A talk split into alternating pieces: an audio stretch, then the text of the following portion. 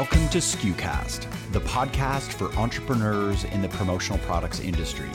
SKUcast shines a light on our industry's best work, features maverick personalities, and discusses what's really involved in running a modern promotional products business. SKUcast is the official podcast of CommonsQ.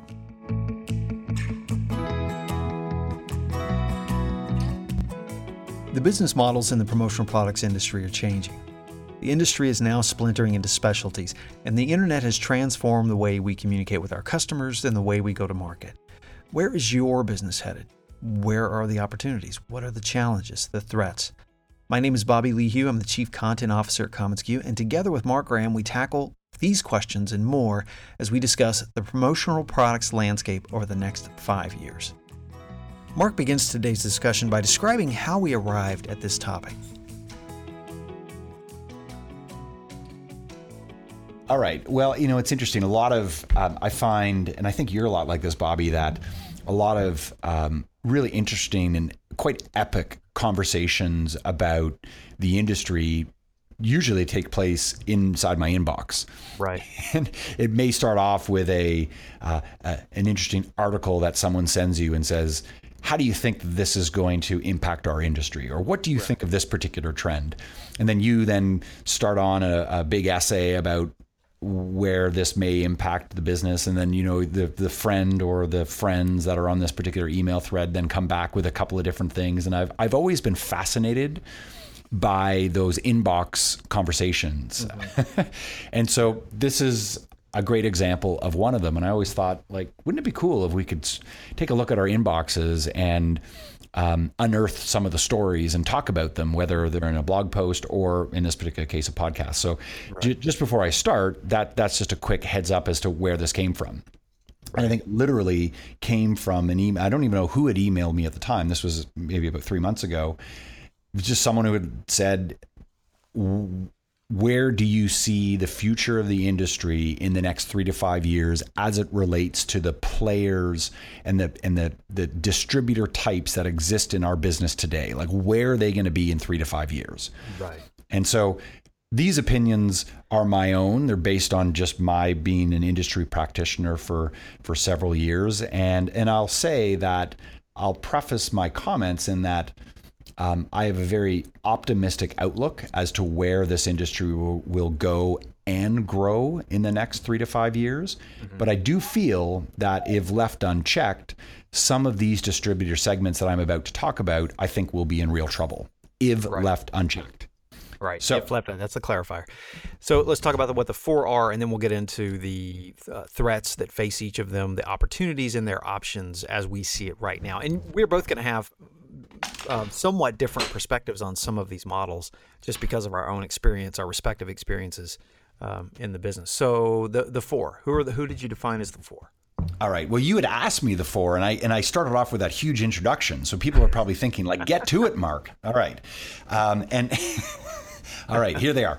So um, the four segments as a general rule are small distributors. So these are Uh, broadly defined as one or two person outfits that sell less than five hundred thousand dollars. It could be as low as selling twenty-five thousand dollars a year, but I would say generally up to about four to five hundred thousand dollars. So right. first, a lot segment, of part-timers in that too, group too, right?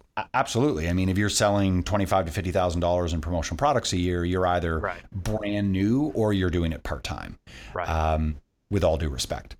Right. So the second segment, as I see it, are the pure e-commerce players. So these are defined as the as the people who came into this business with e-commerce in their D N A. So this would not be like Robin, for instance, uh, the, when Robin, Bobby, in your in your uh, previous capacity, when you created um, your Swag Expert site, that wouldn't make you a pure e-commerce player. That right. would make you a a successful distributor that added e-commerce well into your time as a distributor.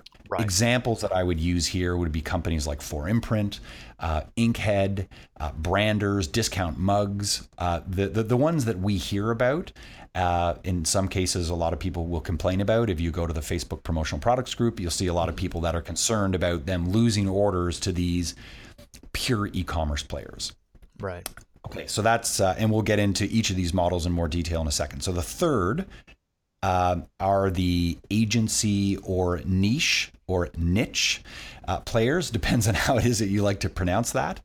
Um, so these are broadly defined as distributors who have taken a more creative, consultative, design-oriented approach to their business. Um, Where and and they may be large, they could be a fifty person company, or they could be as small as a one person company. Right. Um, I don't define them as small, medium, or large because the size of them is not what's unique about them. What is unique and defining about them is how it is that they go to market and the product that they offer. I've always felt that with this particular segment, they don't sell product as much as they sell ideas and solutions. Mm. As opposed to um, the group of, of folks that are really in the business of selling product first and foremost, where price is often the thing that differentiates. And you see that a lot actually with the first two segments that I mentioned, the small players, mm-hmm. as well right. as the pure e-commerce players that focus a little bit more on the product side. Right. Um, again, I'm not making judgments as to which segment is better or, or worse at this particular point. Yeah. Um, we'll let you do that, Bobby, because you're full of judgment. Um, it's true. For anyone who's listening to this, maybe thinking Bobby is such a nice, swell guy. There is there is a real there's a lot of attitude b- below the surface. I can tell you. Um, all right. The fourth segment. Uh, am I doing okay so far, Bobby? I'm a little nervous around you. Yeah, yeah, you're doing great. Keep going, man. Okay, good, good, good. Okay, I'm having fun with this. Thank you for having me on the SKUcast here, by the way. Yeah, you're welcome. Glad you could be here. Um, so the fourth and final of these very general segments that I'm throwing out here are the company store players. So these are the companies that, whose uh, point of differentiation in the market is their company store offering. So I gave the example of Robin, your former employer, Bobby, right. um, would be a perfect example of a company store player, someone that does extremely well in the space. Um, they derive the majority of their revenue from company store relationships. They're excellent at filling out R F Ps. They're great at warehousing, whether that's on-site or off-site. And um, these, these particular companies are the ones that are selling to the Uh, the largest of uh, corporate America or corporate North America or, or corporate global, I should say, um, all the way down to, um, I would say, the mid-sized companies that just need to have a program that is executed online where there's some sort of fulfillment program uh, uh, involved. So those are my four segments. Got it. All right. So now with those four segments, let's talk about threats, opportunities, and options, because even though we've just defined those four, um, there are there are opportunities actually in each segment that we're yes. discussing today. So uh, threats for the small, for that first segment, the small distributors, one-person outfits selling less than five hundred thousand total. What do you think the threats are? Well, I'll throw what I think, and I'm obviously very interested in what you have to think as well. Um, I, I think in in in from my perspective, if these distributors are defined by small operators that are primarily relationship, uh, sorry, relationship-based sellers, mm-hmm. then, uh, sorry, relationship-based and transaction-based, I should say. Right. Um, and you, there's no question you can build a successful small distributorship based on that, but the concern is that you've got the e-commerce guys that are circling. And it's those end clients, particularly if you've got uh, um, an end client that's in transition. So let's say you're dealing with an uh, maybe a more tenured buyer and they're moving to a younger buyer, and that younger buyer doesn't identify or value the relationship that you bring to the table. And then if all you have to go off of is the transaction and the product, well, then they can find that very easily on a site like four imprint, which does a pretty good job of presenting products at a good price for people. Um, so I think that represents the biggest threat, is for a, a small transaction relationship-based distributor that does not up their game and add more value, because the e-commerce people are optimized for taking that business away very, very easily. Yeah, yeah. Oh, I agree one hundred percent. The online players, they'll continue to nip away at their market share. You and I did this uh, um, this sort of similar conversation when we uh, were at one of the regional shows and we were talking about how to protect yourself. And we came up with that idea of the moat theory, yeah. where you have to basically surround your castle, if you will, with uh, things that your customers are easily finding at their fingertips. For example, technology. It didn't, didn't mean you have to go into business and compete with four imprint. What it meant was you had to make technology um, an easier solution for selling. For your customer. But uh, back to the threat. Online players agree will continue to nip away at market share. Margins will erode because of online price shopping. We've seen that over and over and over again. Everyone's exhausted from getting those links from the online players. Um, personal bandwidth has always been an issue with that particular model. Um, all eggs in one basket is not just a, an issue for uh, a lot of the big companies, but also obviously the small ones as well. Uh, and, you know, from P P A I, they had us, uh, I'm reading directly from their um, industry review. They said the industry increased a modest one percent. This was last summer um, in two thousand sixteen. And distributors in the two point five million plus bracket were the only ones recording a sales increase. So everyone underneath that two point five million, uh, you know, was basically uh, declined or, or stagnant in sales. And of course, one of the biggest threats with that model, as, as with a lot of models, but particularly that one, lose a buyer, lose the account. That's typically right. The way that goes. So what are the opportunities as you see? I mean, that's all, that's bad news, but there is good news. I think that uh, one of the one of the biggest opportunities that someone who's small has is the fact that they're small. Um, they've yeah. got a leanness and a nimbleness to their model that puts them at a great advantage over some of these larger companies. And a lot of the pure e-commerce players that I just mentioned, the Inkheads, the four imprints, the Discount Mugs, are very large companies. Um, and and and uh, well, there's lot to uh, there's lots to fear from them. There's no way they're going to be as quick and as nimble as you are. And I always find that you want to take You want to take your advantage and you want to double down, and knowing that you can be that much quicker and and and more nimble. Yeah. Um, I also think that it gives you a great place in which to focus. Um, if you're large, then chances are the way that you grow is by moving into multiple different categories and multiple different types of products, and you become a generalist. Um, so you think about Walmart. Walmart is a really difficult competitor in the world of retail, um, but they're a generalist provider.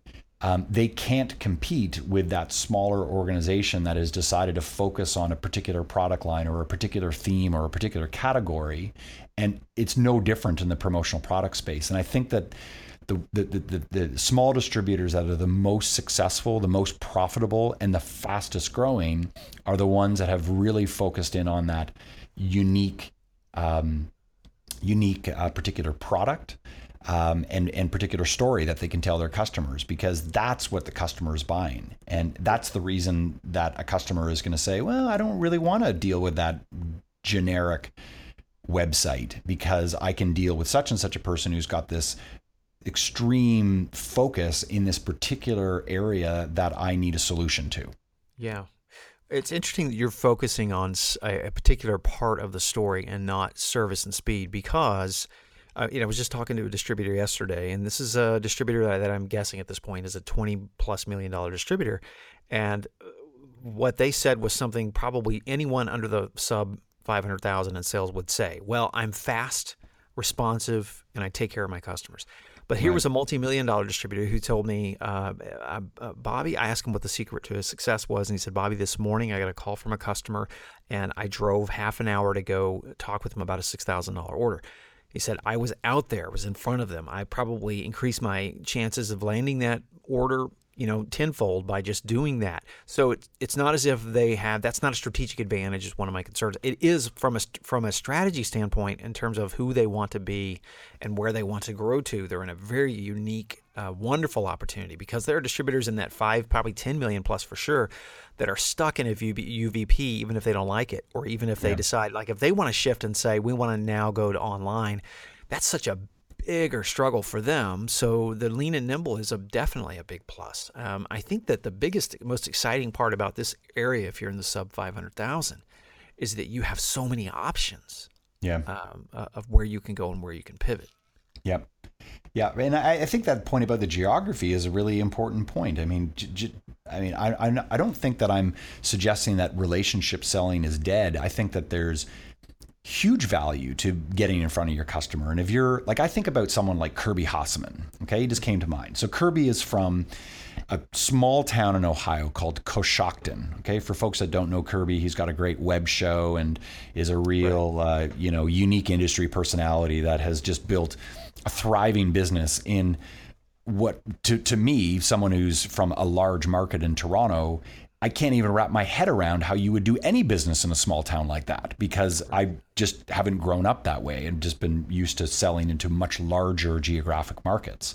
Mm-hmm. Um, so to get back to Kirby, here's someone who has created this incredible reputation locally. He's in front of his customers on a daily basis locally, and he's been able to establish himself as the go-to guy in Coshocton that is providing these great promotional solutions. He's not just the guy who's throwing the catalog in front of, you know, a church group and says, flip to page seven and tell me what you want. I might give you an end column price. Mm-hmm. Um, so I, I think that, you know, he's an interesting example of someone who's been able to really lead the charge. And, you know, he's not the biggest distributor in the industry, but he's certainly a distributor that has grown nicely since he started, and, and at a profitable rate.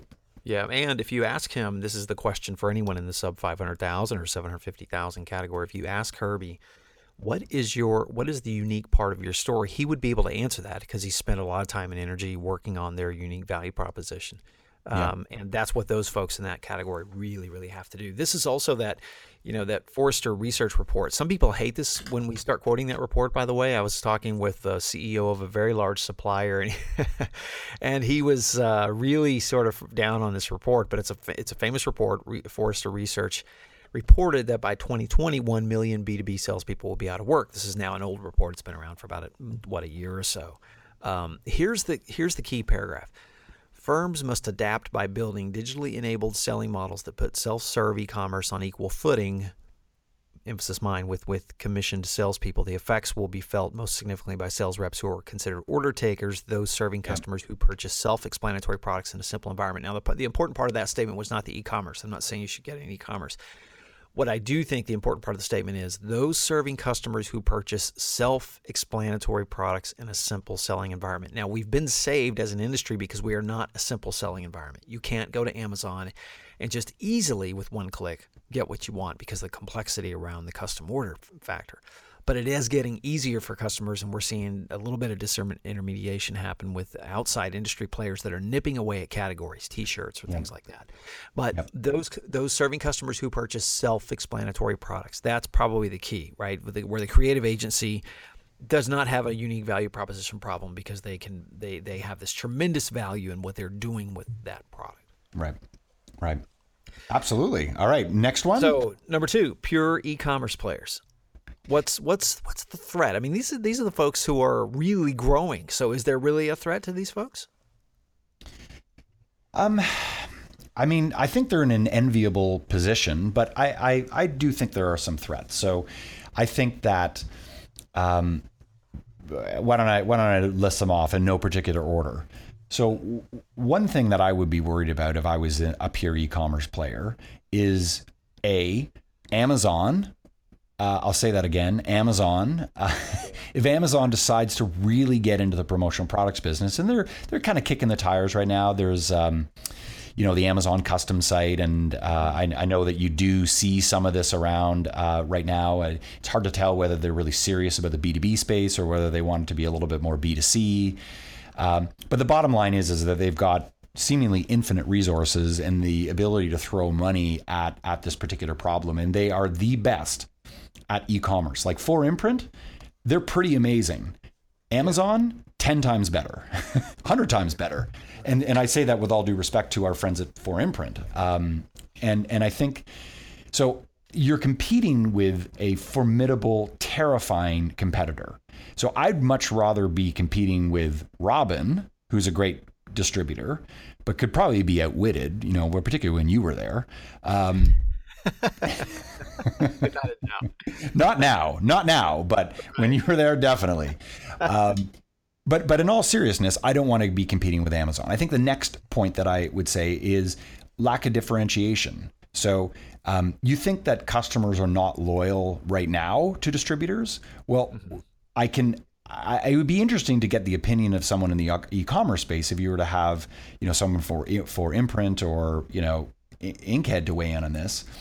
But I imagine that customers are Googling and price comparing those sites all day long because they make it so easy to price compare, and they don't really take a lot of effort to differentiate themselves beyond price and product.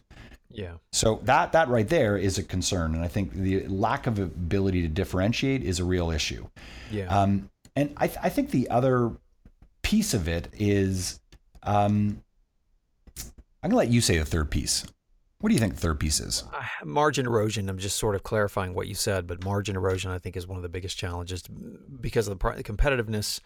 Um, And, you know, we, I, we have to keep in mind, too, though, that uh, um, the e-commerce players, the the gate, the front door is their website.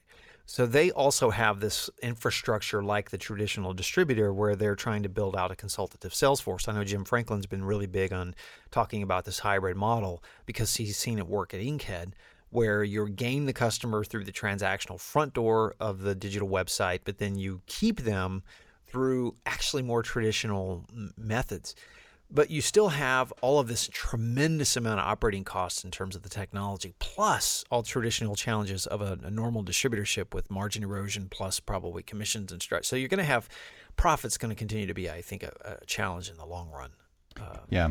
Folks. Yeah, no, for sure. So, I mean, those are the threats, but obviously moving over to the opportunities, um, it's nice to be in a segment of the industry that is that is growing yeah. um, at a faster rate than really any other segment in the business. Certainly. And in a twenty, twenty-ish billion dollar business, that's not a bad space to be in. And I also think you're seeing a lot of investment, uh, some V Cs that are certainly coming in and putting some big money into it. And uh, and I think everyone's also looking at Amazon as to whether they're going to take a real run at it.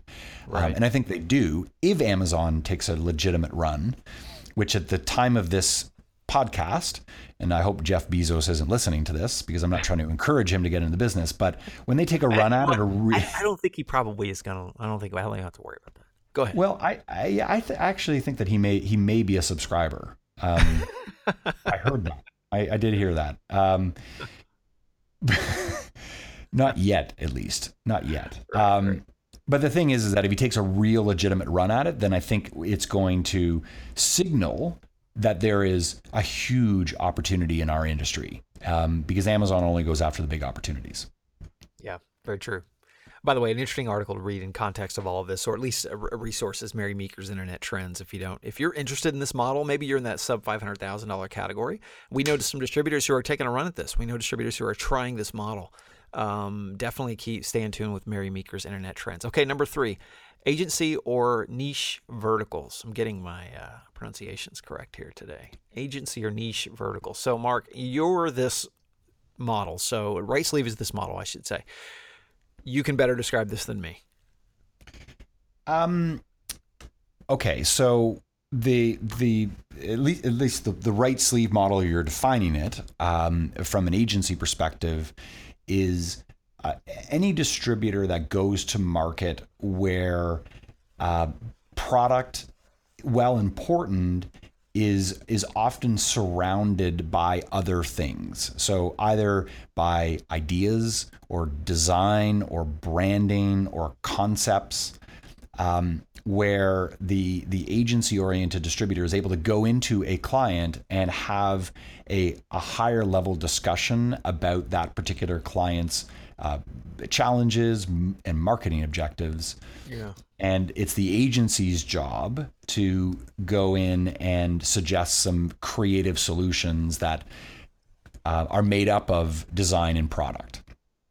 So uh, from from a Right Sleeve perspective, I think what what we learned in the evolution of the company is that we looked out into the market space and said, well, do, do we want to be competing on product and price?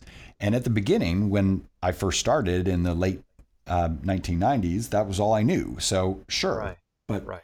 it was interesting because you would have defined me as a very small distributor at the time. It was one person. I, I think I sold like two hundred thousand dollars in my first year. Um, so certainly not big numbers. And I, I found that that um, playing that product and price game was not necessarily a road to continued growth um, from a sales and profitability perspective. Right. So it was, it was at that time, uh, you know, fifteen, sixteen years ago, that it allowed me to look at the model and say, what does the, what does the market really want from us? And where can we make a difference? Where can we differentiate ourselves from all these other people that are competing on the same things? And Uh, growing up in the Toronto market, you've got a lot of competitors that are right in your backyard. So that that was just basic business one oh one.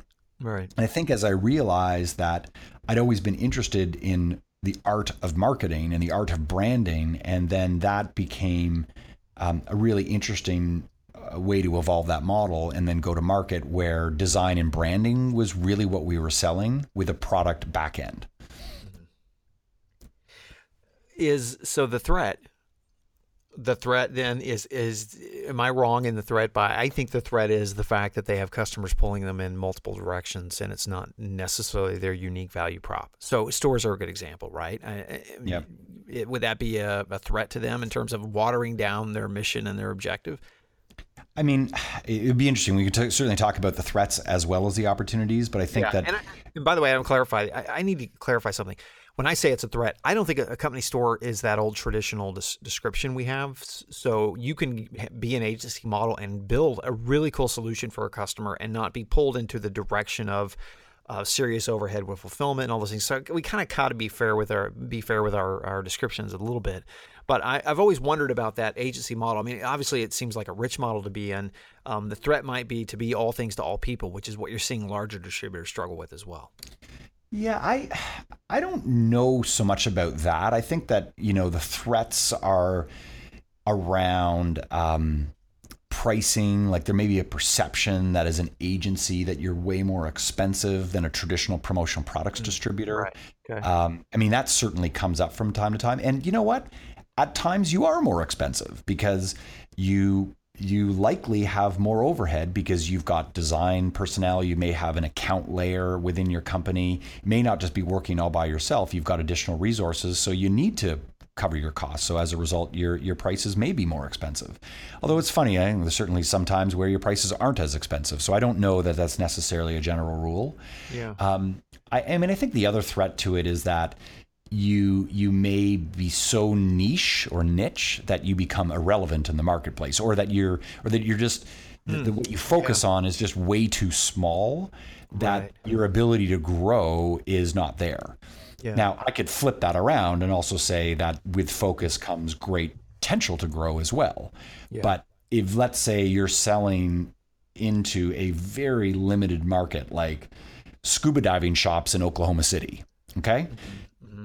Like it's a huge dynamic market for scuba diving shops in Oklahoma City, right? And you could be the guy, and you right. you know you're the person, and you may be so focused on that channel that you don't have the ability to focus on any other type of business. Well, you know, you you you may reach a certain limit, even though you may be the person and you can charge whatever you want because you're so good at it. Yeah. It's a stupid example, but you know what I'm talking about. Well, and what I think, too, of a threat, uh, you know, when Ted Church spoke at SKUCon, and here's a, a prime example of the agency model. And Ted talked about actually being in the same room practically with distri- other distributors who are basically the providing the cheapest item possible, and that wasn't their focus. And right. I thought it was interesting that they would uh, live almost simultaneously under the roof of the same customer and yet be so focused on their, their niche that they could say with confidence, yeah, that guy's welcome at the table. Uh, because we're so focused on creative merchandising that that's what we do extremely well. I was I was really encouraged by that. I mean, there's a lot of opportunity, obviously, in this model. Do you see other opportunities that maybe folks in that model aren't chasing? I, I, I, I mean, just f- from a lot of my own experience in this industry, I, I see that there's way more opportunities than threats in this particular space. Right. Um, I think that the, um, I mean, you look at, let, let, let's look outside the promotional products industry here for a second. If you look at any of the great iconic companies of our day, whether they're in B two B or B two C, mm-hmm. almost all of them have started or got their start with a strong focus in a particular channel and a specific in a, in a particular niche or niche. Mm-hmm. Um, and usually brands that have got a strong creative uh, brand core uh, as well. So I'm thinking about companies like Nike and Starbucks, and I mean, Google's another good example of them. And, and, and I'm not trying to necessarily relate agency distributors to Starbucks, but there are some commonalities in terms of companies that put branding and uh, the customer and community and uh, like a bigger picture uh, in front of the product. I think that you see some very interesting things happen there. So that, that has definitely been a model that I have seen, and I've seen lots of other, if you use Ted Church as an example with Anthem Branding, mm. I mean, you can go to Ted and get one hundred fifty pens from whatever pen supplier you want, and I'm sure he'd be happy to do the business, but that's not really the magic of his company. The magic of his company is going to a brand and helping them tell their story through beautifully designed merchandise. Yeah. And and he can do that at a level for a certain kind of client that most other people in this industry cannot do. Um, they, they wouldn't even be welcome at the table because right. they don't even, they don't have the chops. Right. And I think that's fascinating that he's then able to go, him and, and companies like his are able to come to the table with these uh, very discriminating clients, very uh, uh, maybe picky clients is the better word that I would rather use. Um, and and he's able to have a, a conversation with them that's rooted in loyalty as opposed to a conversation that's rooted in what's your best price. Right. And they're building many experiences on behalf of their customers. And experiences, when you were talking earlier about the branding and and uh, how, how critical that is at the forefront, I immediately thought of the coffee industry in terms of uh, unique branding. When you look at maybe it's somebody like Blue Bottle in San Francisco, who who's no yeah. longer just the tiny little coffee shop around the corner, yet they built that they were built that way. Their D N A is that service, and there's this whole experience around just the commodity, because coffee's still a commodity. Um, of coffee. Yeah, you can still obviously go down to the grocery store and get coffee yeah. very cheap, but it's more about well, the experience. For sure. And I think you you and I spoke about that on a SKUcast uh, almost uh, almost a year ago when you were speaking at SKUCon Chicago, and we talked about, you know, these, um, you know, the difference between experiences and products. So yeah. I, I think that as we close this one off, I think that the agency or niche Uh, type distributors have got a tremendous opportunity to continue growing through focus, and it's it's it, their opportunity is not only in sales growth but in margin growth, and also like strong strong loyalty from a very large segment of the market that is looking for those kinds of services, that is actively not looking to buy something off a website, because yeah. buying something off a website is great, and to be clear, is a huge market as well. But agency companies and and e-commerce companies are are not. It's almost like they're not in the same industry. They they really are very very different in terms of who they appeal to. Yeah, right. Okay, last segment: company stores. What are yeah. the threats? You don't need to hear from me on this. Why don't you start? All right, I'll start this one. All right, I, I kind of think we're going to differ a little bit, um, and just because, just because the um, perspective, right? Yeah, it won't be. So I, I, I kind of see this model as a little bit insular from the threat of competition, that they won't, and they won't be disrupted, but rather their threat is from within. And I actually think the threat is real, but it's not from without. The, the threat right. is from within. It's chasing low margin business.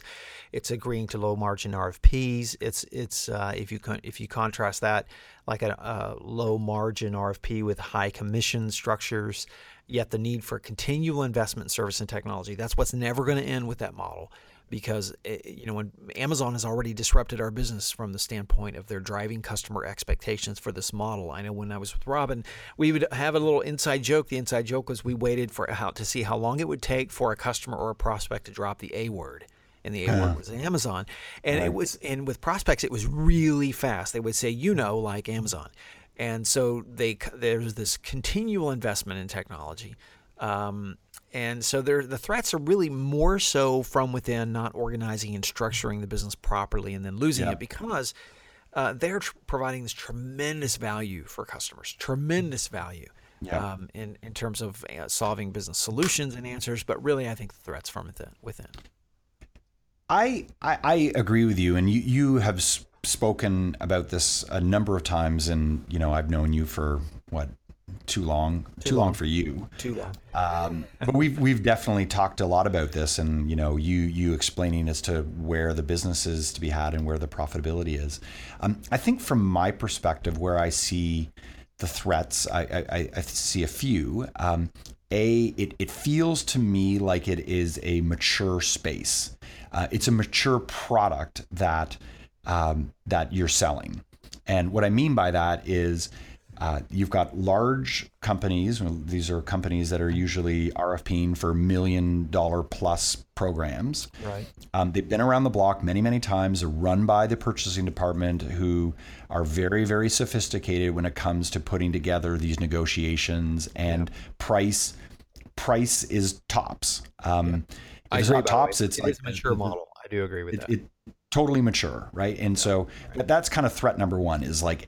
You being able to make margin where you can go and win a program by being substantially more expensive than the next guy, I think those days are over.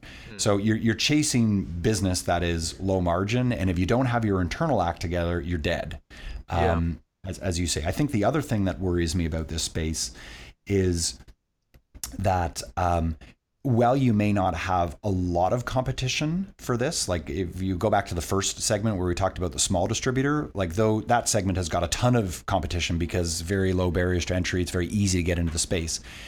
By contrast, the company store space does not have nearly as many competitors, but there still are a number of competitors in the space. And it means that if, you know, let's say, uh, I B M, just to use as an example, is going out to tender, and they've gone to tender to ten very good company store providers. Well, that's ten people you've got to go to bat with on a cost plus program. Right. Um, sure, there's more to it, but that would worry me going against ten other people who are going to sharpen yeah. their pencils. That yeah. that worries me. Right. And there's way more than ten really good company store providers out there. So, right. Right. you know, who are those? So that that that's that's a worry of mine. I think the third worry that I have, Bobby, not to get everyone all depressed here, but um, because we're going to get into the opportunities in a second with company sure. stores, of which I think they're vast, um, is that. You generally tend to be a larger distributor as a company store provider. Okay, so um, let's say you're a. Uh, I'm going to pull this uh, out of the out of my hat here. fifteen million dollars uh, distributor that does company store business, um, and let's say a good chunk of your business, let's say thirty or forty percent of your business is derived from company store business. So that could be an R F P that you've won where you've got a portion of that that is um, uh, fulfillment based, and then a portion of that is dropship. But the the the point is is that a large part of your business can be traced back to that contract that you've signed. So let's say you're a fifteen million dollars company, and let's say for the sake of our math, five million of that is spread between three or four programs. So let's say you lose a program, and that program is two million dollars. For sure. Well, now you have built up a warehouse, let's say, or let's say it's contracted out. You've still built up a head office. You've built up overhead. You've built up staff. You've built up technology. You've built up infrastructure to service that business. And so at the first sign of you potentially losing that business, you'd be much rather to cut your price in order to retain the business than to lose it, because then you don't want to have to fire these people. Yep. And I mean, you sure, it's easy to fire people, but you certainly can't downsize your office and the technology spend that you just spent on, because that's a fixed cost. Right. So to me, it feels like the threat for a business that's got large on company store business is that they could lose twenty-five percent of their business fairly easily if they don't play ball on the pricing side, and then they're stuck with this huge overhead, and what the heck do they do? Mm-hmm. So with that, let's get to opportunities. But th- those are three serious worries that I have about yeah, this space. Sure. Yep. Um, and, and I look forward to the hate mail um, from this podcast. Well, opportunity. So uh, that model, exactly right on your threats. I think you're exactly right. I think that that faces every one of these customers. Um that are providing the stores. It did for us for sure. So Danny Rosen once told me that good salespeople love complexity. And this is the most complex model in the industry due, due yep. to all of these different challenges. They have an opportunity to grow widely, so they can actually explore new segments. So they can create safety awards programs. They can create employee programs. They can do all kinds of things to grow with an existing customer, because they usually have deep roots or deep anchors with the customer. So their opportunities are typically to grow wide with existing clientele, and I think their opportunities are to ch- chase, um, excuse me, to sort of chase new ideas, even with an existing customer, because you kind of have a you have a built-in um, R and D uh, opportunity if you've got good contracts and good relationships with your existing customer. So they've got a lot of opportunities in terms of wide growth, um, and they, you know, print I think is a good example. You see a lot of promotional folks trying to do print, a lot of print folks trying to do promo, and a lot of that is anchored, and the research and development is provided by those customers that they have contractual arrangements with. So right. I think there's a lot of opportunity with the model. Certainly your threats are valid, but I, I still see tons of opportunity with folks in that model. Well, and I think that at the end of the day, where this is a very exciting space to be in, specifically the company store space, uh, to your original point, is that the companies that you're seeing winning in this space, Um, and and I, I think that, uh, you know, he'd be fine with me referencing his name. I was um, speaking with Larry Cohen the other day from Axis Promotions, and Larry yeah. was telling me, and, and Larry, for folks that don't that don't know much about Axis, is one of the the absolute leaders in the company store space in this in this uh, industry, with handling a number of very large company programs. And he was telling me in the last seven or eight years that his company has grown faster than it's ever grown. And and this is a classic company store provider um, uh, distributor. Right. And I think the reason for it, if you were to talk with Larry about how it is that he's been uh, been successful, it's been that internal side, um, making sure that he's got great leadership, he's got great systems, he's got great warehouse relationships, whatever the case may be, so he can um, fulfill those programs in a profitable manner. Right.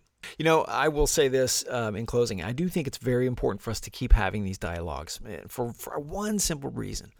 I like the fact that we might be encouraging one person, somebody in that sub five hundred thousand dollars category that said, you know what, I hadn't even considered all the options, and I think I'm going to grow in this way. And that's yep. what's fun about doing something like this. I hope we encouraged yeah. you today.